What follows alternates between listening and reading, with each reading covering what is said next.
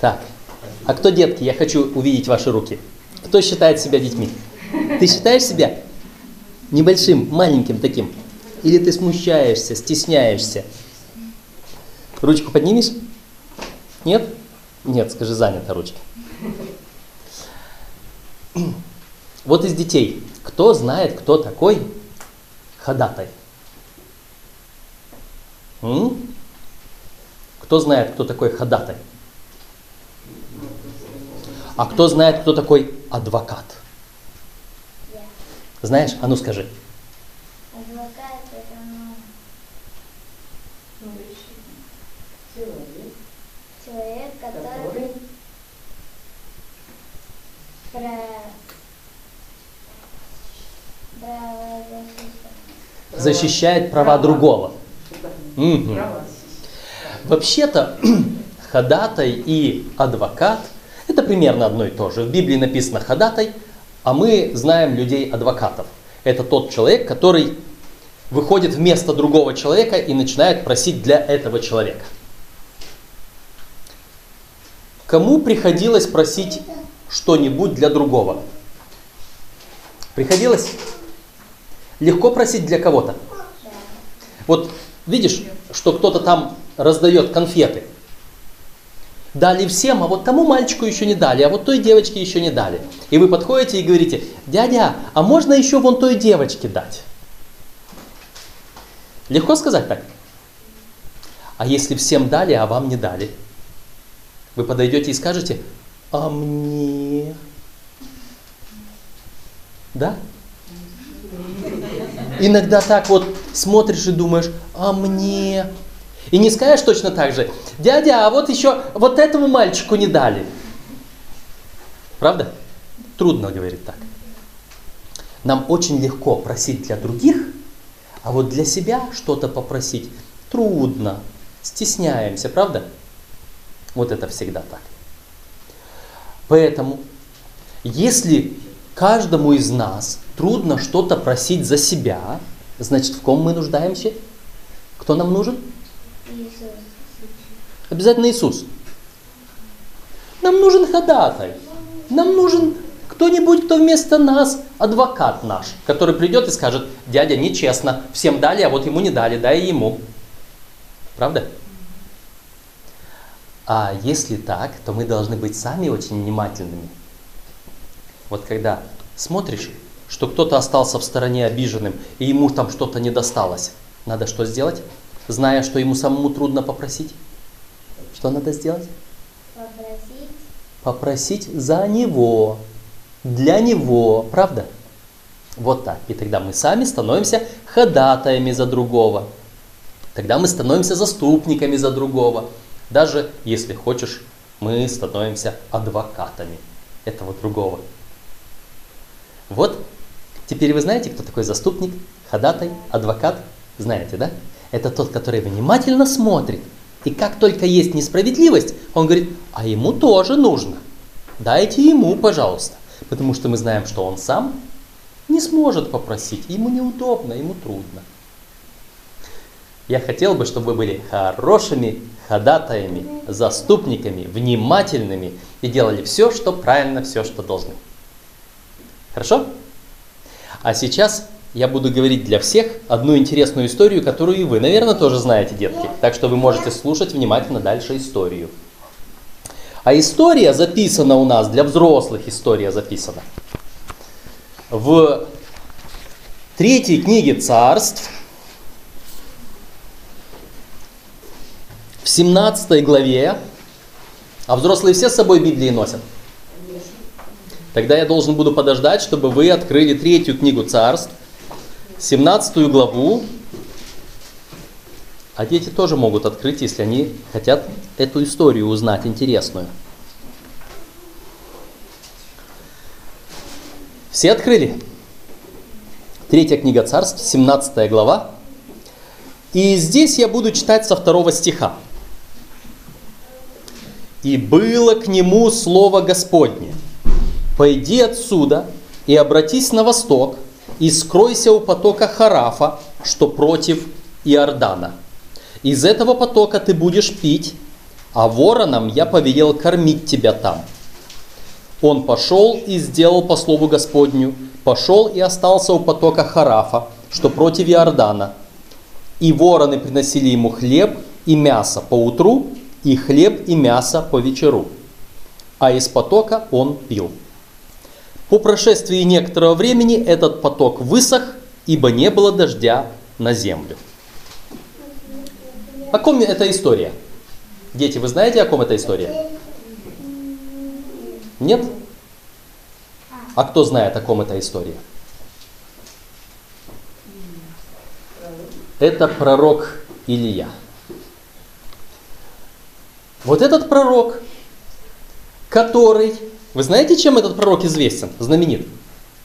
Это пророк, через которого Бог сказал, дождя не будет, целых три года не будет дождя. Потому что народ и царь не слушали Господа. И вот по слову пророка нету дождя, соответственно нету воды, соответственно все реки пересыхают, остался вот этот вот один поток, может не, не один, может еще несколько.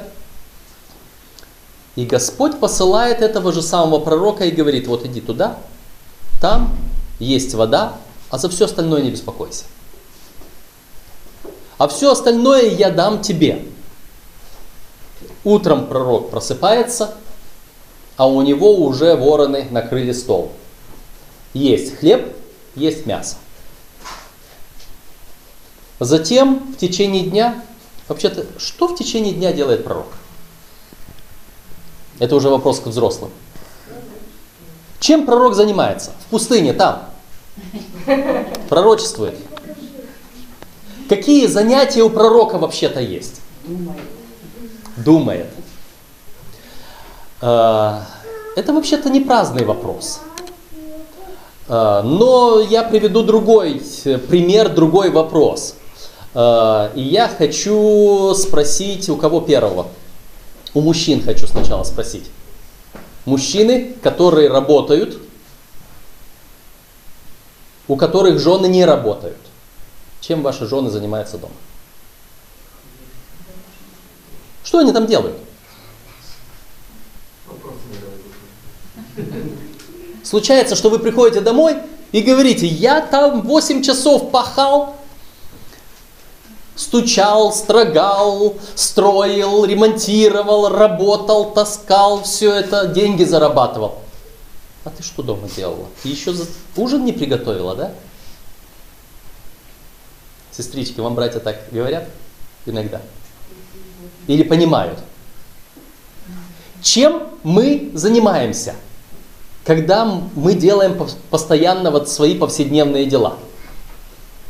Некоторые дети говорят, ну зачем руки мыть, они все равно запачкаются, да? Мама подходит, спрашивает, руки мыл? Мыл, покажи. Не видно, что ты мыл руки. А как будет видно, если я после того, как мыл руки, пошел и запачкал их? Надо опять помыть. А может вообще не надо мыть? все равно запачкается. Когда мы думаем о том, чем занимаются наши неработающие жены, то мы можем подумать, они только убрали комнату, и дети опять все кувырком раз, раз, разложили по своим местам, да? И опять идешь за ними, опять убираешь.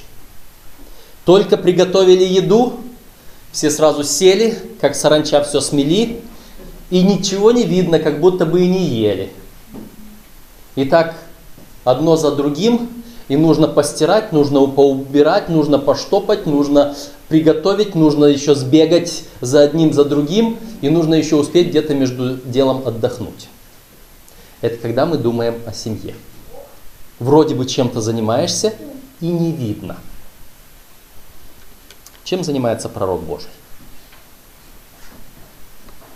Чем занимался Илья там в пустыне? Зачем вообще Господь его кормил?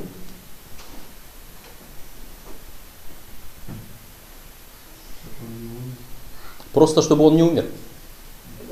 Благородно. Приготовить к дальнейшей работе. Потому что ему надо было все осознать, понять и донести ведь он понимал, что он его может убить. Какой ему надо У нас сегодня пророки есть? Кто пророк здесь? Нету пророков. Всякий, который говорит Слово Божие, он Всякий, говорящий Слово Божье. Э, помните, когда было сказано Исаулу во, во пророках? Чем занимался Саул? Сколько пророчеств изрек Саул? Пророчество о чем он изрек, когда он оказался во пророках? Он только шел и встретил сон пророков, которые славили Бога. И вместе с этим он присоединился, и он тоже славил Бога. И сказали, что Саул тоже во пророках. Значит, сегодня пророками мы можем назвать тех людей, которые прославляют Бога, которые занимаются вот этим служением Богу. И у нас есть некоторые люди, которых мы называем служителями в церкви. Чем они занимаются между тем, как стоят за кафедрой, и между тем, как посещают своих членов церкви на дому и обсуждают с ними их домашние нужды? Чем занимаются наши служители, как вам кажется? Ходатайствуют. Важное дело. Еще чем? Готовится к служению. Готовятся к служению. Еще чем?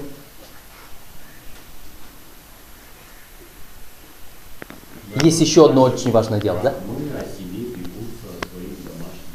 А, пекутся еще и о своих домашних, да, о себе. Ну, мы об этом дел, этим занимаемся когда? После того, как пришли с работы? На работе. Тоже. А, ну да, в принципе, э, на работе мы зарабатываем для того, чтобы, э, значит, надо где-то и служителю зарабатывать, чтобы о семье позаботиться. Есть еще один важный момент. Есть еще один важный момент. А этот важный момент следующий. Я не могу знать всего. Я простой человек такой, как вы, всего знать не могу. Но у меня что-то в доме приключилось, где-то что-то там сломалось я бегу к тому, который знает заниматься ремонтом дома, или строительством, или ремонтом, так? Потому что этот человек знает это дело. У меня машина сломалась. Что-то чуть-чуть знаю, но в основном не знаю. Кому я бегу? К специалисту, который знает, как машины делаются. Если у меня что-то в любой другой области, у какой-то кухарки не получается пирог, кому она побежит? К той, которая знает, к повару какому-то хорошему, знающему. То есть речь идет о том, что у нас есть люди определенных специальностей, определенных областей знания, и они для этого учатся, они на это тратят время для того, чтобы достичь определенного уровня и быть способными помочь в этой области другим, послужить другим. Итак, когда мы говорим о наших служителях, то мы можем соединить это следующим образом. Помимо того, что они стоят за кафедрой один день в неделю, помимо того, что они посещают членов церкви на дому, как часто у них это получается и как часто вы можете их принять, помимо этого они должны, во-первых, повышать свое самообразование. Иногда служителям говорят, что у служителей есть одна большая проблема. Они Библию не читают. Вы верите этому, что у служителей бывает проблема, что они Библию не читают? Странно, да? А вы слышали такое высказывание «сапо- «сапожник без сапог»? Слышали? Что это означает? Что он всем сапоги сделал, а на себя просто времени не хватило, не осталось. Когда говорят о пасторе, когда пастору говорят, что он Библию не читает, это означает, что у него не осталось времени просто сесть и для души по порядку прочитать для себя то, что он не предназначает потом ответить на трудный вопрос члену церкви, или что потом он в проповеди должен будет сказать, а просто для себя, для души, чтобы удовлетворить свою нужду. Иногда у пастора на это просто не остается времени. Точно так же, как у наших хозяек подчас не остается времени сесть и покушать то, что они приготовили. Они настолько угощали нас всех, наших гостей, что она потом всех проводит и садится и говорит, ну, сейчас и я могу что-то перекусить. Бывает такое. Наши служители, которые изучают Библию, нам кажется, зачем так много читать? Что там еще неизвестно? Что там непонятно? Но тем не менее, когда мы подумаем о людях, нуждающихся в постоянном повышении квалификации, врачи, например, юристы, которые должны всегда новые законы знать. Я приведу вам пример из своей жизни. Когда-то давно, в народе говорят, это было так давно, что уже неправда. Когда-то давно я даже получил то, что называется у некоторых научную степень бакалавра компьютерных наук. Я был специалистом по ремонту и обслуживанию компьютерной техники. И когда спустя два года после окончания моей учебы меня приняли главным компьютерщиком в одной организации, я казалось, что я сейчас многое знаю, но когда я повернулся вокруг себя, посмотрел, что есть на компьютерном рынке, я обнаружил, знаете что? Я обнаружил, нет, я не хочу сказать, что я ничего не знаю. Я знал довольно-таки много. Но я обнаружил, что те модели компьютеров, которые были недосягаемой мечтой, когда мы были студентами, уже сняты с производства. Компьютерная техника развивается не по дням, а по часам. А, еще тогда, за один год, было выпущено 54 новых процессора разных новых типов компьютеров, а в году только 52 недели. Вы понимаете, что это значит? Каждую неделю новинка, каждую неделю новинка. Я два года поработал, потом меня перевели на другую работу, где я уже перестал заниматься компьютерами, стал преподавать другие дисциплины в учебном заведении. И спустя какое-то короткое время я заметил, что мои студенты компьютеры знают лучше, чем я, имея ученую степень в компьютерных науках. Сегодня, когда уже прошло более десятка лет с тех пор, а вообще-то два десятка лет, я уже говорю, это было так давно, что уже неправда. Я не могу даже и вспомнить, что у меня есть компьютерное образование, потому что оно не значит сейчас ничего. Потому что то, что мы изучали тогда, оно почти неприменимо сегодня. И вы знаете, хотя Библия у нас осталась на протяжении тысяч лет той же самой, но вот здесь, в этом вопросе, постоянное повышение квалификации также необходимо. Также необходимо. И тот служитель, который не будет читать Библию каждый день, и для себя, для своей души, но и для своей профессии, для своего служения, для того, чтобы потом отвечать на ваши вопросы, для того, чтобы предоставлять вам весть от Бога, он там не сможет увидеть того нового, что там есть. Вы знаете, почему Библия каждый раз обновляется? У кого есть опыт такой, что вы открыли какое-то место, прочитали свой, может даже любимый стих, и вдруг говорите, Сколько раз я его читал, и только сейчас мне открылось. Знаете такой опыт, да? Мы читаем этот текст много раз, и потом вдруг он перед нами открывается, вдруг, внезапно, и мы смотрим и думаем, до сих пор я этого не видел. У пастора регулярно должны быть такие откровения, такие вот открытия из Слова Божьего. Если их не будет, он не сможет быть пастором. Итак, чем занимается пастор в то время, когда он не проповедует и не посещает служителей, не посещает, членов церкви? Он занимается самообразованием. Далее. Буквально вчера вечером мы с супругой склонились на молитву. Моя супруга начала молиться. Естественно, я слушаю ее молитву, и я слышу, она перечислила всех членов нашей небольшой церкви поименно. Перечислила их нужды, перечислила их болезни, их проблемы, переживания. Затем она перешла на тех друзей, знакомых, приближенных, тех, кому она кому-то газетку подарила, книжку принесла, просто познакомилась, поговорила. И все, что она о них знает, она принесла Господу в молитве. Я сказал вместе с ней аминь. Это молитва. Это ходатайство. За каждого человека, с кем мы встречаемся, с кем мы общаемся. Чем занимается ваш пастор в то время, когда он не стоит за кафедрой и не посещает ваш дом? Он переживает о вас.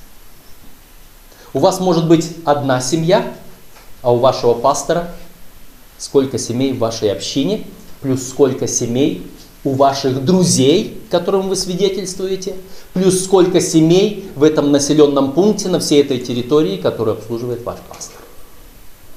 И на нем не просто ходатайство за них вспомнить, ну еще Ивана, еще Петра, еще Марию, еще Елену. Благослови Господь. Он вспоминает все нужды.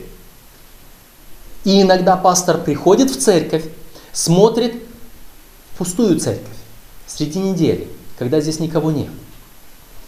Смотрит на эти пустые лавки и вспоминает, вот здесь сидит вот эта сестра, вот здесь сидит вот этот брат.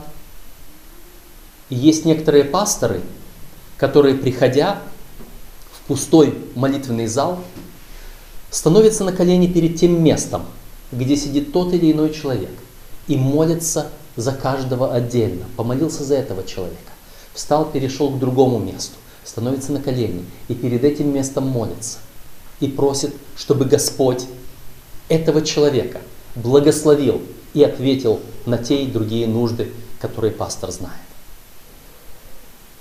А еще пастору нужно улучшать свои отношения с Богом. Помните, апостол Павел говорил, подражайте мне, как я Христу. Помните, да? Для того, чтобы пастор мог сказать такое, подражайте мне, он должен трудиться над собой. Чтобы он мог выйти перед людьми, призвать их следовать за собою и за Христом, и чтобы люди не усомнились в нем. Он должен над этим трудиться. И это требует достаточно времени. Вы пробовали э, засекать время, э, сколько вам требуется, чтобы перечислить ваши личные нужды? Сколько времени нужно? Все нужды, какие вы имеете, большие или маленькие.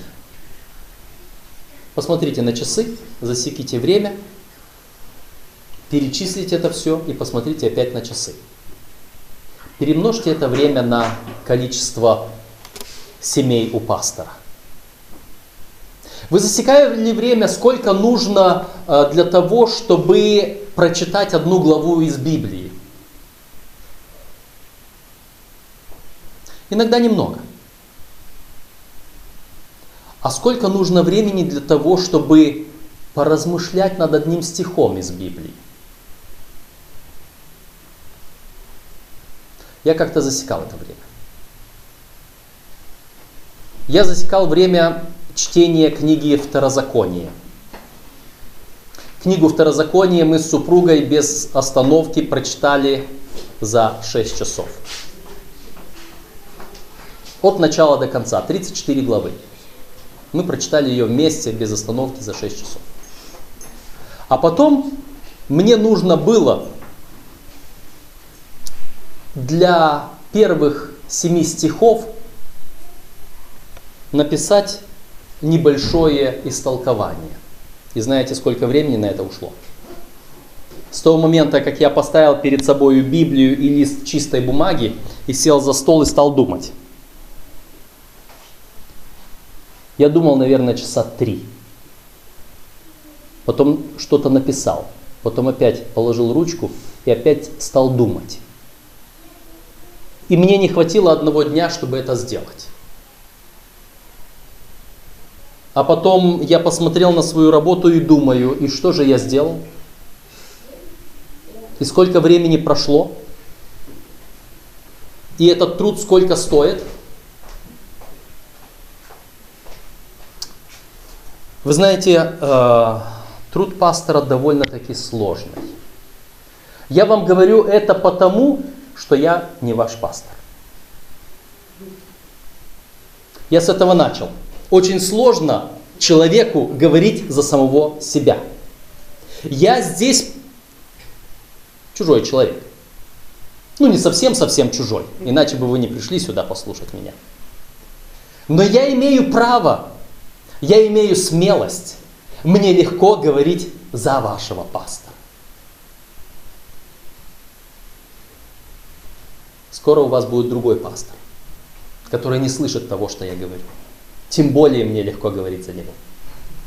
Когда он придет, я хочу, чтобы вы понимали тот труд, который он будет совершать. Но давайте мы вернемся к нашей истории, к пророку Илии. Мы остановились на 17 главе 3 книги Царств, дочитали до 7 стиха. По прошествии некоторого времени этот поток высох, ибо не было дождя на землю. И было к нему слово Господне, пророку Илие. Встань и пойди в Сарепту Сидонскую и оставайся там, я повелел там женщине-вдове кормить тебя. Давайте подумаем об этом. У нас есть Илья пророк. Мужчина сильный, который спустя некоторое время перед колесницей царя бежал впереди. Вы знаете, что значит бежать перед колесницей? Бежал очень-очень долго от того места, где они были, до самой столицы. Есть в Библии один текст, который говорит, что если вот ты с пешими состязался и не смог, то куда тебе с конными состязаться? Это был такой сильный человек, что он мог с конными состязаться. Ну, я не хочу сказать, что они на перегонки бежали, но перед этим пророк сказал царю, поспешай быстрее, потому что я слышу шум дождя. А если торопись, если поспешай, то, наверное, он, по крайней мере, немедленно ехал. Это был сильный человек. Это был человек, который жил в пустыне, в горах, у него был здоровый воздух, чистый, силы хватало. Я не знаю, чем он еще занимался. Я не могу за него сказать большего, но будучи пророком Божиим, он наверное, много времени проводил в ходатайственной молитве за народ, за весь Израиль и в изучении Слова Божьего, которое у него должно было быть. В построении своих отношений с Богом, чтобы он мог выступать вперед и не бояться, что Господь его поразит за то, что он недостойный. И вот этот сильный человек, когда поток пересох, когда вороны перестали прилетать, он идет по слову Господню в Сарепту. И Господь ему говорит, я повелел там женщине вдове кормить тебя. И Илья переспрашивает Господа и говорит, ты точно повелел ей? Да. И она уже знает об этом? Нет. Как же ты повелел ей? А кто ей скажет? И Господь ему говорит, ты скажешь? И мы смотрим, что делает Илья. И встал он и пошел в Сарепту, когда пришел к воротам города, вот там женщина-вдова собирает дрова. И подозвал он ее и сказал, что он сказал? Именем Господа, который повелел тебе кормить, прошу от тебя очередную порцию супа, да? Он не может. Он такой же человек, как и мы с вами – он такой же человек, как и ваш пастор, который не потребует от вас лишнего. Да не то, что лишнего. Он не потребует от вас того, что вы должны ему дать по его положению. И вот смотрите, как Илья обращается к этой вдове. И подозвал он ее и сказал, дай мне немного воды в сосуде напиться. И пошла она, чтобы взять, а он закричал вслед ей и сказал, «И возьми для меня и кусок хлеба в руки свои». Есть такое высказывание в народе. дай мне воды попить, потому что я настолько голоден, что мне спать негде. Или я попросил воды, и когда она уже отвернулась, чтобы она не видела его лица, чтобы ему было как-то проще, он потом вдогонку и хлеба тоже возьми. Почему ему трудно было об этом просить? Не только потому, что он сильный мужчина, а она вот эта бедная женщина с маленьким ребенком, у которой не осталось ничего. И не только потому, что в это время вода была на вес золота. У него поток пересох. И он пришел в город просить у вдовы воды.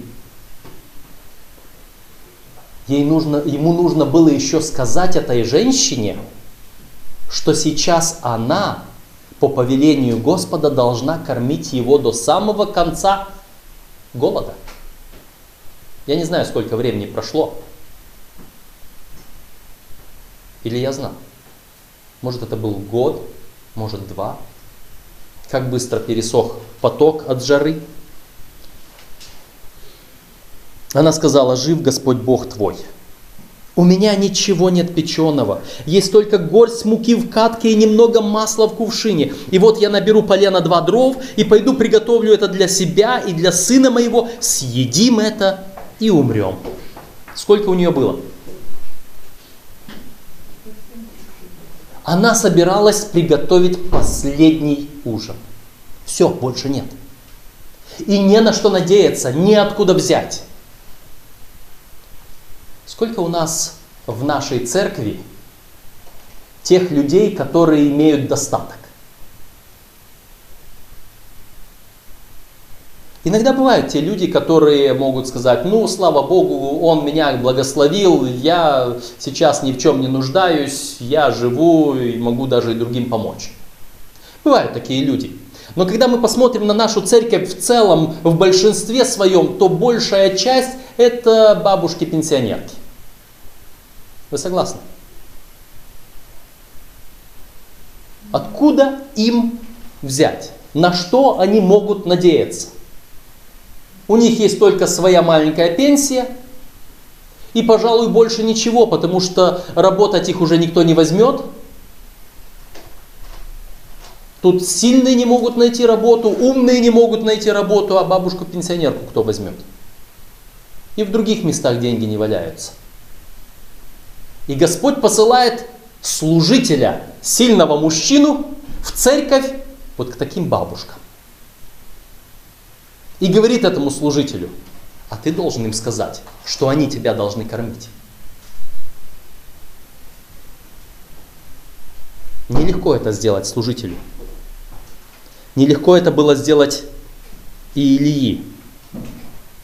Но Илия сказал ей, 13 стих, «Не бойся, Пойди, сделай, что ты сказала, но прежде из этого сделай небольшой опреснок для меня и принеси мне, а для себя и для сына своего сделаешь после. Ибо так говорит Господь Бог Израилев, мука в катке не истощится и масло в кувшине не убудет до того дня, когда Господь даст дождь на землю. Вы знаете, у служителя есть кое-что, чего нет у других людей, которые вынуждены просить для себя. У служителя есть, помимо Слова Божьего и авторитета, которое дает Господь, вы помните, Иисус Христос говорил ученикам, даю вам власть, потому что вся власть дана мне, говорит Господь, а теперь я вам даю власть. Помимо этого, есть еще нечто – и это называется благословение. Я вспоминаю студенческое время, когда у нас, у ребят, студентов, денег было, сами знаете, сколько. Один мой друг, товарищ, думая о своем будущем, решил приобрести себе жилье. Каким образом? Он у всех своих возможных родственников одолжил немного денег, у одного немного, у другого, третьего. Купил э, старый полуразваленный домишко. Самое главное, что там был участок, были коммуникации все необходимые. Сломал этот дом и начал строить другой. И у него были цели, были планы. Что он выстроит большой дом, он его продаст, он раздаст долги, которые он имел до того момента, а на оставшуюся сумму он себе приобретет или построит уже свой собственный домик. Для этой цели он работал на нескольких работах дворником, еще на нескольких работах других кем-то там э, полотером, стекломойщиком и прочее. Он выбирал те работы, которые можно сделать быстро и уйти. Чтобы он мог сделать быстро много-много разных работ. Между прочим, и у меня была вторая трудовая книжка, которую я ему дал, и он по ней устроился где-то. Мы были друзья. Но вот одна суббота, другая, третья, я как-то обратил внимание. В ту субботу мы сидели рядом, собирают пожертвования, проносят корзиночку. И я смотрю, он стоит, руки опустил. У него явно с собой денег нет. Или дома забыл, или просто закончились. Я достаю из кармана рубль, в то время это была нормальная сумма для того, чтобы пожертвование ложить. Протягиваю ему, говорю, на, положи пожертвование, потом разберемся. Он говорит, нет, не возьму. Я говорю, бери, ладно, даже если у тебя нету, забудь. Нет, не возьму. Говорит, я сейчас строю, я сейчас все в стройку вкладываю, у меня просто нет возможности. И я понял, что с ним надо поговорить более серьезно. Потому что он явно упустил один важный момент благословений Божьих. Я для себя имел немало опытов, когда я понимал, чем больше я даю Господу, тем больше я от Господа получаю. И я никогда не дам Богу больше, чем Бог дает мне. Бог всегда сначала даст мне, а потом скажет, ну удели мне немного. Помните, как евреи выходили из Египта? Они были рабами в течение 200 лет в Египте. Их держали в проголоде, они почти ничего не имели. Но Господь сказал, последний вечер, пойдите и попросите у своих соседей, у своих господ, я дам вам благоволение в их очах. И получилось, что они вышли с большим богатством, то, что им дали. Отошли они на неделю пути в пустыню, и Господь тогда говорит, а теперь я хочу, чтобы вы мне дом построили. Как насчет собрать немножко на строительство моего дома, скинии? И они с радостью, охотно дали, и даже вплоть до того, что Моисею пришлось говорить, хватит, хватит, больше не приносите уже слишком много. Когда у нас такое будет?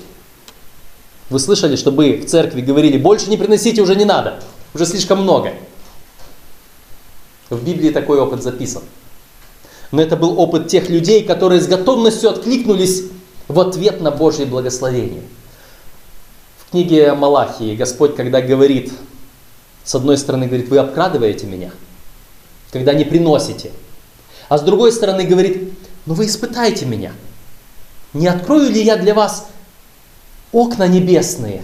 Житницы все не открою ли? Не изолью ли на вас благословение до избытка так, что вы вместить не сможете их?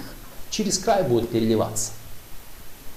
Вы знаете, я того своего друга убедил.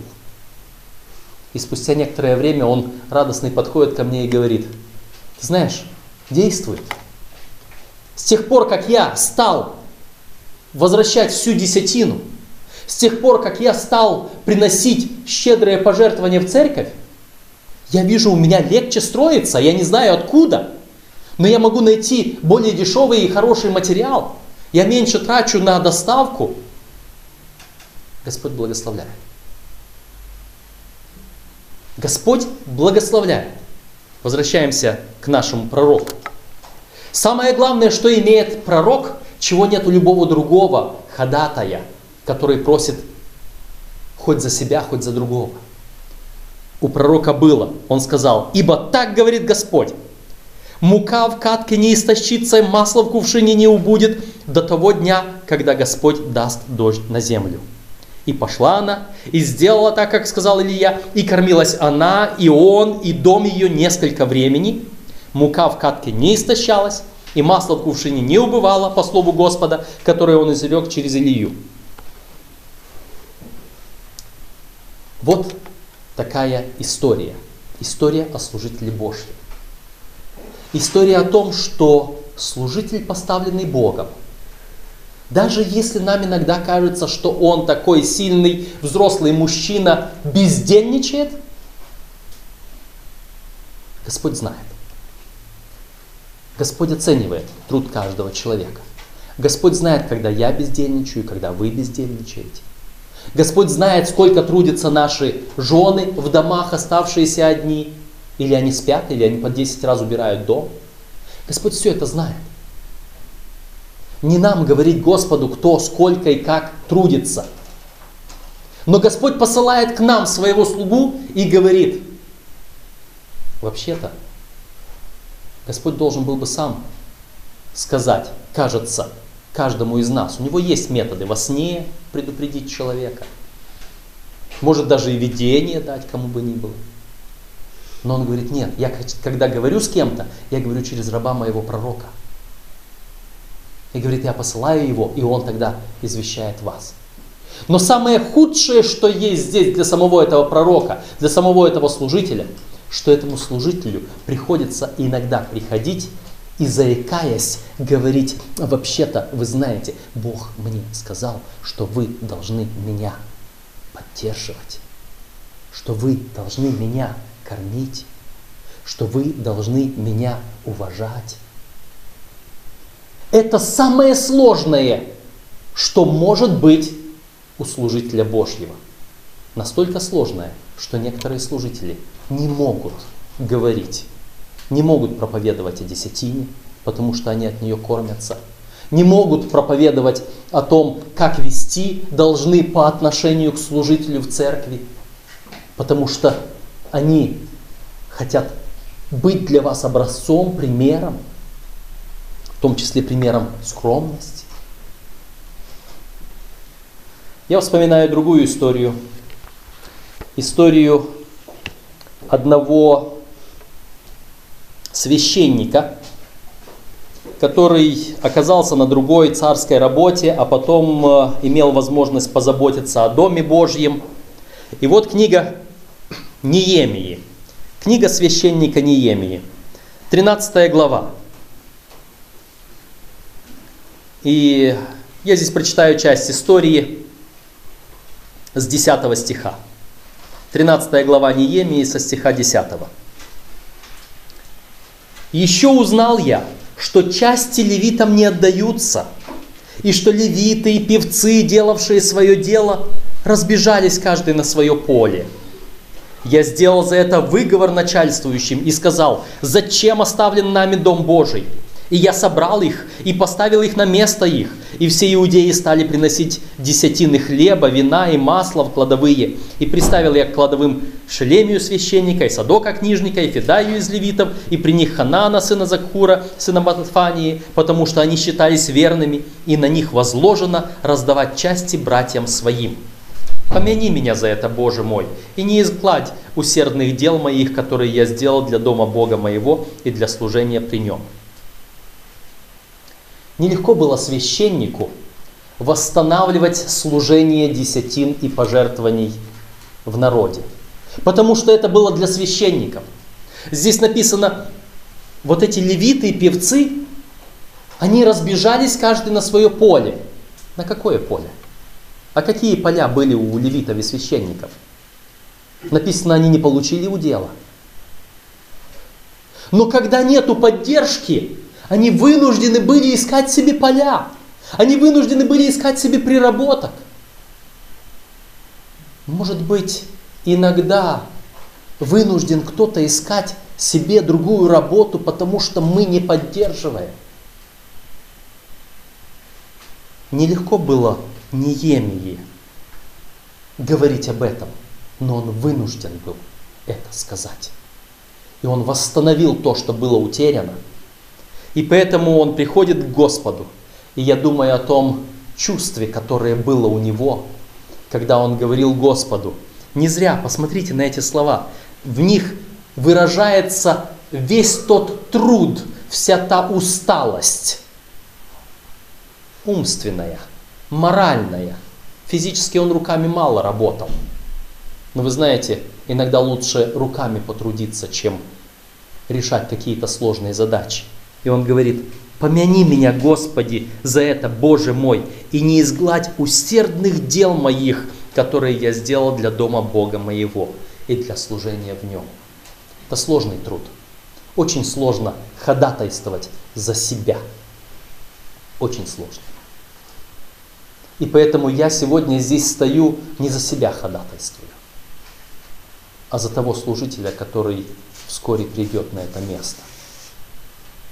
И я хочу, чтобы он мог спокойно выполнять свою работу, и чтобы все вы руки его поддерживали, когда он будет, подобно Моисею, на вершине горы стоять и ходатайствовать за народ, чтобы народ мог идти вперед, трудиться, бороться, выполнять свое дело, которое предназначил нам Господь. Я хочу еще вспомнить один момент, который записан в Священном Писании. И в данном случае я обращаюсь к книге Левит. Левит, 19 глава. В книге Левит описан закон. Книга Левит, она сама по себе покрывает всего-навсего одну неделю из жизни народа Божьего, но в этой неделе перечислен основной закон, который Господь дал через Моисея. И вот здесь, 19 глава книги Левит, стих 32. Короткий стих, короткая заповедь, одна заповедь. Перед лицом седого вставай и почитай лице старца, и бойся Бога твоего, я Господь. Вы знаете, когда в какой-либо заповеди упоминается слово «Я Господь», то это очень важная заповедь. Не каждая заповедь заканчивается этими словами. Бойся Бога твоего, я Господь. А перед ними слова. Перед лицом седого вставай и почитай лицо старца. Я думаю о том, что мы иной раз можем э, сказать, э, вообще-то а для всякого случая это подходит или нет. А может быть, вот здесь царский сын, а вот здесь старый раб. Должен ли царский сын встать при входе старого раба? Как вам кажется?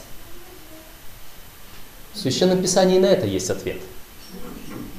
Там сказано, что сын господина и сын раба в детстве они одинаковы.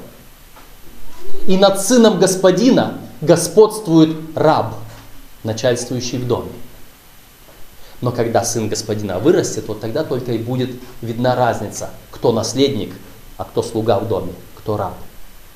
Но пока они в детстве, разницы нет. Потому что раб управляет сыном господина. Заповедь перед лицом старца вставай, она относится ко всем. Как-то подошла ко мне одна учительница и с недоумением показала один из учебников. И говорит, посмотри, что здесь. В учебнике для обычной средней школы приводится иллюстрация для урока о поведении. Задается вопрос. Вот вы, ребята, купили, зашли в автобус, купили билет, сели на свободное место. И вот через некоторое время на следующей остановке возле вас заходит, становится старушка. Ваше действие, что вы должны сделать? Уступить место или нет? В этом учебнике было написано не уступать, ты за свое место заплатил. Вы знаете, в какое время мы живем? Можно было бы очень много говорить о разных странных, можно сказать, практиках, учениях жизни людей вокруг нас. Каждый день приносит нечто новое и более странное, более чуждое в том, что начинают практиковать, а даже на уровне закона проводить в разных обществах. Но я сейчас хочу вспомнить только хотя бы то, как вели мы в свое время в школе перед учителями, как мы учителей уважали и боялись, и что делают наши дети и внуки сегодня. Я думаю, насколько мужественные те люди, которые сегодня становятся учителями. Потому что вот эта заповедь, в конце которой Господь сказал, и бойся Бога твоего, я Господь, она забыта. Многими людьми забыта. Перед лицом старца вставай. К сожалению. Но мы церковь. Мы продолжаем это учить, несмотря на то, что в школьных учебниках учат иначе. Но вы знаете, э, я хочу прочитать другой стих из другой части Священного Писания. Этот стих записан в первом послании Тимофею, в пятой главе. Хочу обратить ваше внимание. Апостол Павел пишет эти слова не в послании к церкви, Апостол Павел писал римлянам, коринфянам, филиппийцам, фессалоникийцам, но он и написал пару посланий индивидуальных. И это послание Тимофею, это... Кем был Тимофей? Насколько он был молодым, я скажу только одно. В еврейском э, исчислении юноша до 41 года – Поэтому, насколько он был молод, это еще нужно уточнять. Но он был служителем, но он был пастором. Тимофей был моложе Павла. Это мы точно знаем. Но даже если он был молодым, это хорошо. Потому что речь идет о следующем. Эти слова своей церкви должен был передать Тимофей – и подумайте, как Тимофею было легко, может быть не легче, чем в свое время Илии. Пятая глава первого послания к Тимофею. И я читаю стих 17.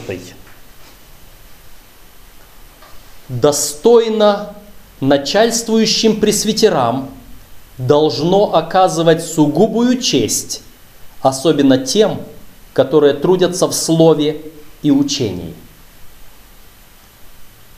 Достойно начальствующим пресвитерам оказывать сугубую честь, особенно тем, которые трудятся в слове и учении.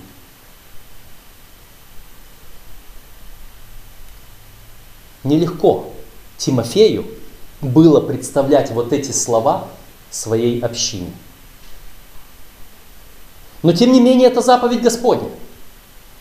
Тем не менее это то, что написано здесь. Пресвитер это вообще-то староста. Иногда случается, что пресвитер бывает старостой моложе, чем старые люди. По этой причине э, в, первой, в первом стихе этой же самой главы Павел пишет Тимофею, «Старца не укоряй, но увещевай, как отца, а младших как братьев, и стариц как матерей. Иногда пресвитеру приходится, ну, не укорять. Ну, слишком укорять, он уже довольно-таки старый этот человек, уже седая голова у него. Но приходится. И поэтому увещевай его. Подойди по-другому это сделай, вежливо, но так, чтобы это все равно дошло до его сердца. Приходится это делать. Встав перед ним, но сказав, я встаю перед тобою, но извини, Господь повелевает. Первое, второе и третье. И я боюсь, что ты, годящийся мне в отцы, в деды, немного не дотягиваешь. И Господь поставил меня на то, чтобы тебе указать, и чтобы тебя поднять, и чтобы тебя направить. Это должен был говорить вот этот молодой служитель. И ему, ой, как нелегко это было, но это заповедь. Я не знаю, тот пастор, который к вам придет, когда-либо прочитает вслух этот текст или не прочитает перед церковью, но я это делаю за него.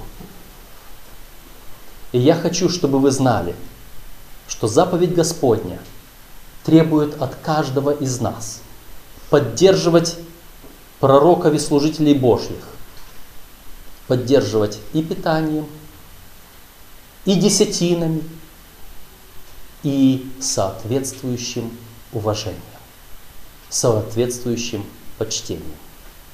Это не моя прихоть, это не прихоть пасторов и служителей, это заповедь Господня, в конце которой Господь говорит, «И бойся Бога твоего, я Господь». Мы, адвентисты седьмого дня, известны тем, что мы уважаем заповеди Божьи. Я призываю вас уважать не только заповеди Божьи, но и служителей Божьих. Помолимся об этом.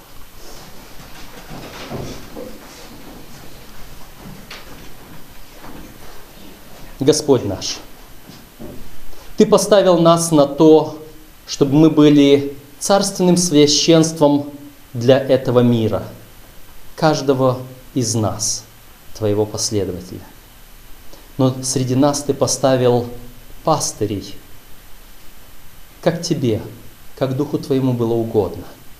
И Ты желаешь, чтобы в доме Твоем был порядок, должное отношение друг с другом – должное отношение между взрослыми, между детьми и между престарелыми. И особо ты желаешь, чтобы было должное отношение к служителям. Мы благодарны Господи за то, что Ты записал это в Слове Твоем.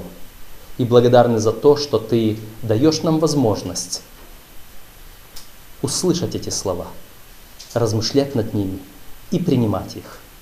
Да будет прославлено имя Твое, Господи. Ради Христа молим. Аминь.